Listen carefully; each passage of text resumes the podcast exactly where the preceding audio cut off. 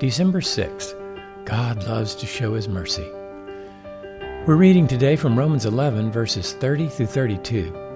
There we read, For just as you once were disobedient to God, but now have been shown mercy because of their disobedience, so these also, now having been disobedient, that because of the mercy shown to you, they also may now be shown mercy. For God has shut up all in disobedience so that he may show mercy to all.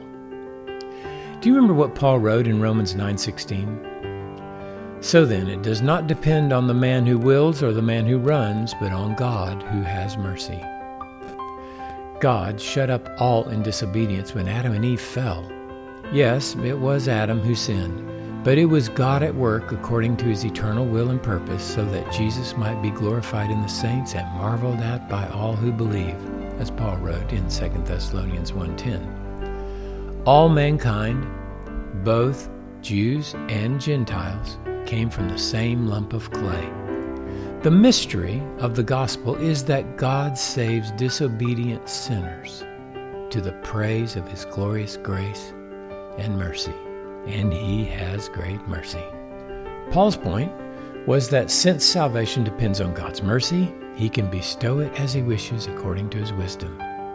His wisdom is the cross, hmm. foolishness to the natural minded Gentiles, and a stumbling block to the natural minded Jews. This was so he could bring in the Gentiles through the disobedience of the Jews, and then bring in the Jews through the mercy shown to them by the Gentiles.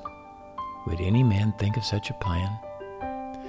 Consider that all of us who are Gentile believers are so because God did what he did historically and supernaturally with the Jews and early Gentile believers.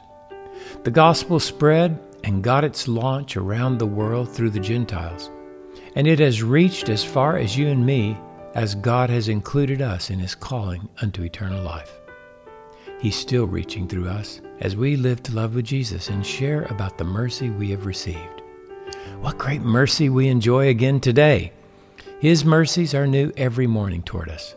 Great is His faithfulness.